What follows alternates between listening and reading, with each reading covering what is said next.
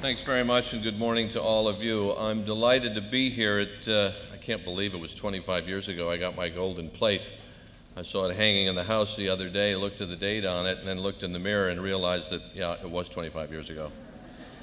We've had, uh, it, it's always a delight for me to be here at the American Academy of Achievement because it is stimulating for me. I leave energized. I have an opportunity to have breakfast with the students I had this morning dinner last night, rub shoulders with people I've idolized my whole life, and leave stimulated and think, you know, what am I contributing to all of this? What does my work help us under, how does it help us understand who we are and how we fit into the world as we talked about this morning? And thanks to people uh, at the American Academy of Achievement I'm given an opportunity to come and talk to you about the importance of the work that I've been so passionately involved in. We heard about mentoring, we heard about develop a passion for what you do, and success will follow. The road to success, my motto that hangs over my desk is the road to success is always under construction. And you will find out that it's not always a direct line from what you think you want to do to what you achieve. But the Academy brings together people who think about the world in so many different ways that it enriches all of us who have an opportunity to rub shoulders, shake hands, share a meal, and to argue one point of view or another. This morning's session, to me, perhaps is one of the most important because the title I've given my own talk here, that I kind of sat and scribbled out yesterday, is Our Place in Nature. Uh, I think to myself that probably the most important thing we can do is protect the planet Earth and I'm reminded of that bumper sticker I saw the other day. I don't live in Berkeley anymore, I live in, in uh, Arizona. But a bumper sticker I saw the other day sort of summed up what we talked about this morning live simply so that others might simply live. And I think that that's an important message for all of us, and I hope you got that from this morning. I too work overseas. I work in Ethiopia. I work in third world countries. I see that we don't need to rape the planet the way that we do in the West that there are ways that we can subsist in ways that are much more in harmony with the natural world around us. For example, in my field camp in Ethiopia where we work, we run on solar energy, novel concept. That's how we run our computers, that's how we run our electricity. We subsist with one solar panel out there for three months. One of the questions that has come up over and over this morning and last night was, you know, how does this uh, little kid growing up in Hartford, Connecticut, I was, I have to make a confession, like everybody else, a, a, real nerd in high school. I was interested in astronomy and anthropology and zoology and chemistry and so on. But how did a young kid growing up in Connecticut, especially next door to the Hartford Theological Seminary, end up being an evolutionary biologist and, ending, and going off to Africa and, and finding an extraordinary fossil like Lucy? Well, I had a mentor my dad died when I was two years old, and I was raised by my mother, who was herself not an educated person. But I lived next door to the Hartford Theological Seminary, and I met an anthropologist, a guy who went off to Africa and studied agricultural practices and so on, and let me take care of his dog and stay in his apartment from time to time. And in perusing his library, a very thin volume slipped off the shelf when I was about 13, 14 years old with a, today a politically incorrect title, Man's Place in Nature, written by Thomas Henry Huxley, Charles Darwin's bulldog, as he's so often called. And what Thomas Henry Huxley articulated in that volume was our closeness to the natural world, which was a profound thing for me. Secondly, our closeness to cousins who are still living on this planet, that is to say, the chimpanzee and the gorilla. And thirdly, he articulated in an eloquent way Darwin's revolutionary notion that all life got here through a single process, which is called evolution by means of natural selection. It is, in fact, as I've gone through the years, I realize the grand unifying theory of biology.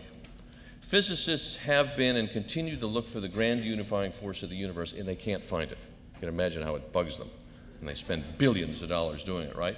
Here was an Englishman, a retiring Englishman, left the island once, went on a ship, came back totally transformed, came up with the grand unifying theory of biology, the thing that still unifies everything we do in biology.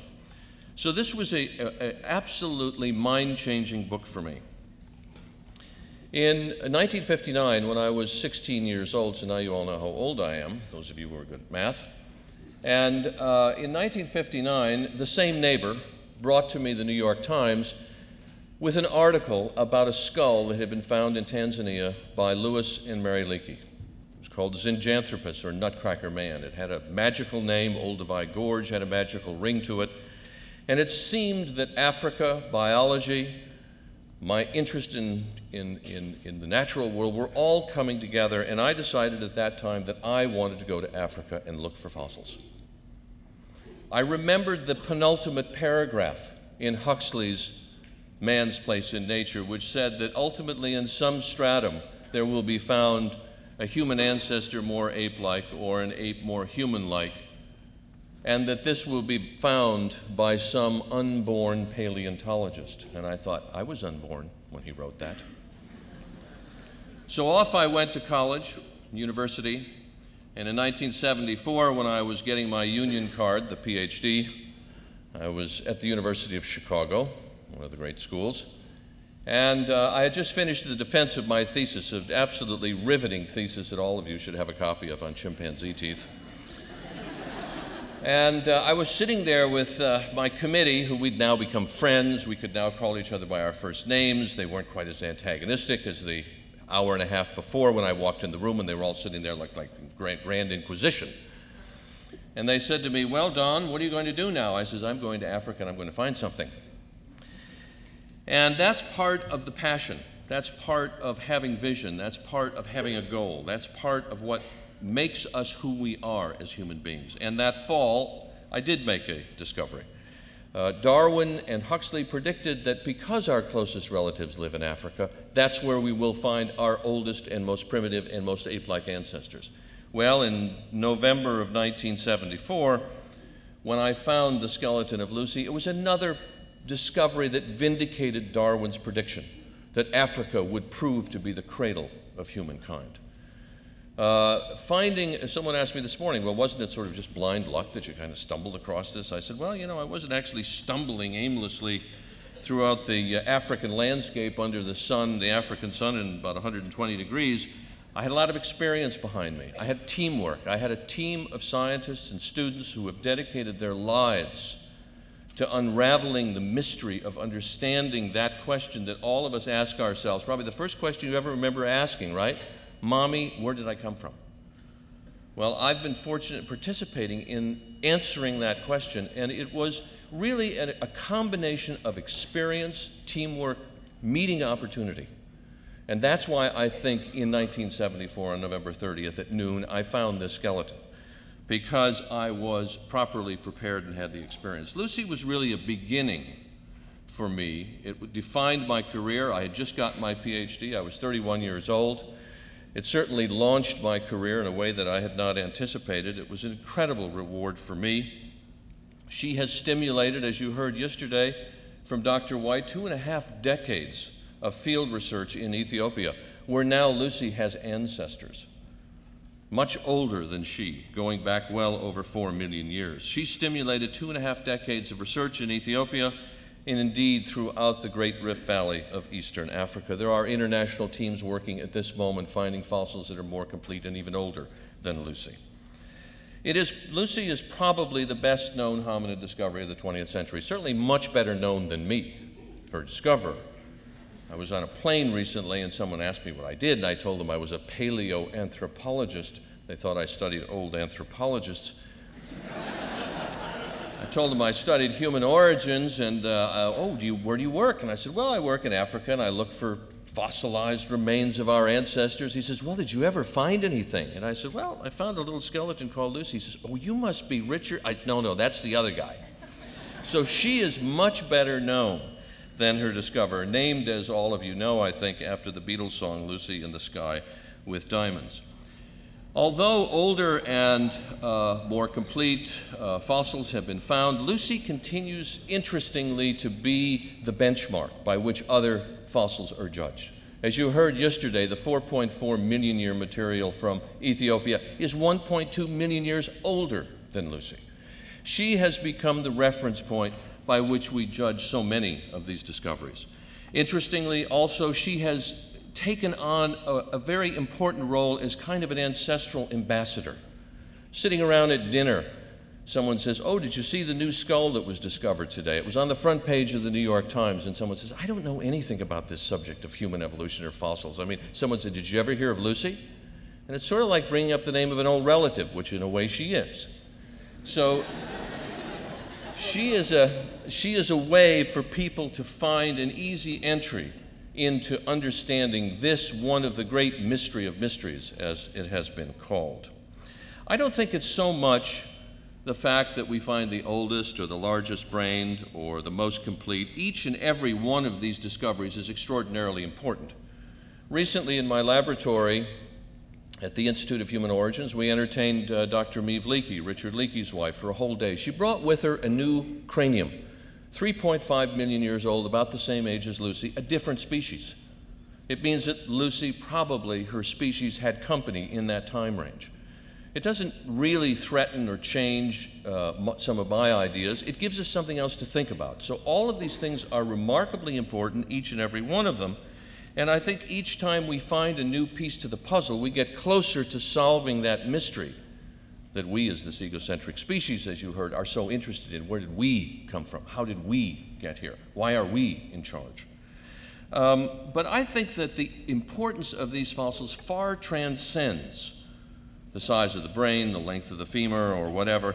I think what's more important is that what it tells us about ourselves. They are links. They're not missing links in that incorrect use of that phrase, but they are links to me, they were missing, of course, now they're found, and they're probably part of the whole chain of evolution. But more than that, they're links to the natural world. They remind us that there was an extraordinarily long and protracted period of time when we did live in harmony with the natural world. And they remind us about where we've come from, how we got here, and in a way, how we fit in with the rhythms of the planet. I think the inescapable conclusion after some six million years uh, of evolution is uh, that there is a single species that is in control. And frightening as it sounds, this species, Homo sapiens, as Linnaeus called us, supposedly wise man, um, is, is a species that is really going to determine the outcome uh, of life, our own life, and the life of all of our fellow travelers on this planet. And uh, I think that what is most important about understanding our link to the natural world that we are reminded of every time we find one of these new hominid fossils that's three or four or five or six million years old is that we need to reinvent a reverence for the natural world. We have to respect the natural world that is responsible, was responsible for the creation of ourselves. That we do have an extraordinary debt to the natural world. We wouldn't be here without uh, the natural world. Uh, there are, paleoanthropology is a highly controversial uh, endeavor. Sometimes it conflicts with personally held ideas. There are scientists who hold very different ideas uh, about how we got here as human beings. But one thing that is happening in the field of human paleontology that I think is most rewarding is that there is one inescapable conclusion I think that we're all reaching, and that is that Darwin was correct that Africa is indeed the cradle of humankind. DNA studies, archaeological studies, paleontological studies, all are pointing back to Africa as the crucible in which all of the important hallmarks of what it means to be human first appeared. We first stood up and began to walk on two legs in Africa. We first began to make and use stone tools two and a half to three million years ago in Africa. We first began to develop bodies that are proportioned and built like our own in Africa. The first significant brain expansion happened in Africa. Our studies are showing us that it is not a straight, inexorable march from ape to angel, as we like to think of ourselves as being the angels, of course, that it was a tree of evolution, just as Darwin said. And as Jack Horner said yesterday, extinction is the rule, we are the exception. But what is interesting about the tree of evolution, the hominid tree of evolution, is that no matter where we grasp a branch on that tree, the roots lead back to Africa. It means that, in fact, we are in all Africans ourselves. I was talking to someone the other night at a dinner in Scottsdale. They had just gotten back from a safari, and I hope all of you have a chance to go back to where you were born because they came back and he said, he said, it was just unbelievable. He said, I came back from Africa and he said, you know, I cannot wait to go on another trip. It's almost as if it gets into your blood. And I said to him, you know, not only is it in your blood, not only is it in your bones, it's in your genes. Because that is, in fact, where we were born. That is, as Peter Matthiessen wrote in his book, The Tree Where Man Was Born, the atavistic feeling and sense that's reawakened in all of us when we walk the African landscape and feel the pulse of the original homeland for all of humanity. Well, I think this knowledge enriches us, reminds us of our roots, our commonality, and most importantly, as a species, our interconnectedness with the natural world and our interconnectedness to one another. It doesn't matter what color skin, what shape eye, what color hair, what shape hair, or whatever. We are all a single species. We all, as Darwin suggested, have a common beginning and a common origin. And I think if we can embrace that simple but very profound notion, that we all have a common origin. And the common origin that I'm talking about, there is revolutionary work which is going on because of genetics that suggests that perhaps as recently as 50 to 100,000 years ago, a single group of hominids came out of Africa, probably dark skinned, more than likely, and became the founding population for the 6 billion people on the planet today. That's how closely related we are to one another. Extraordinary. The implications of this simple but profound, I think, uh, bit of knowledge that the study of our origins brings us, the implications are clear. That we all have a common origin, and I think if we have a common origin, we have a common destiny. And that common destiny today is in our hands. You, as future leaders sitting out there, will craft the outcome of humanity's future. Future evolution of this species that has been called the anthropocentric species, I like to call it the egocentric species. We all think of ourselves before we think of anything else. But it is my hope, if there is, and hopefully there will be future evolution, that the egocentric species will evolve into an introspective species, a species that will use its technology to make responsible and informed decisions about what we and how our, those decisions will impact the world around us and make responsible decisions so that this species will become not only as we are as anthropologists guardians of the past, but guardians of the future. And it is my hope that people, young people like you in this audience, will be involved in that decision making and that you will make the right choices, the informed choices, so that you will leave descendants who will someday look back on their ancestors. Thank you very much.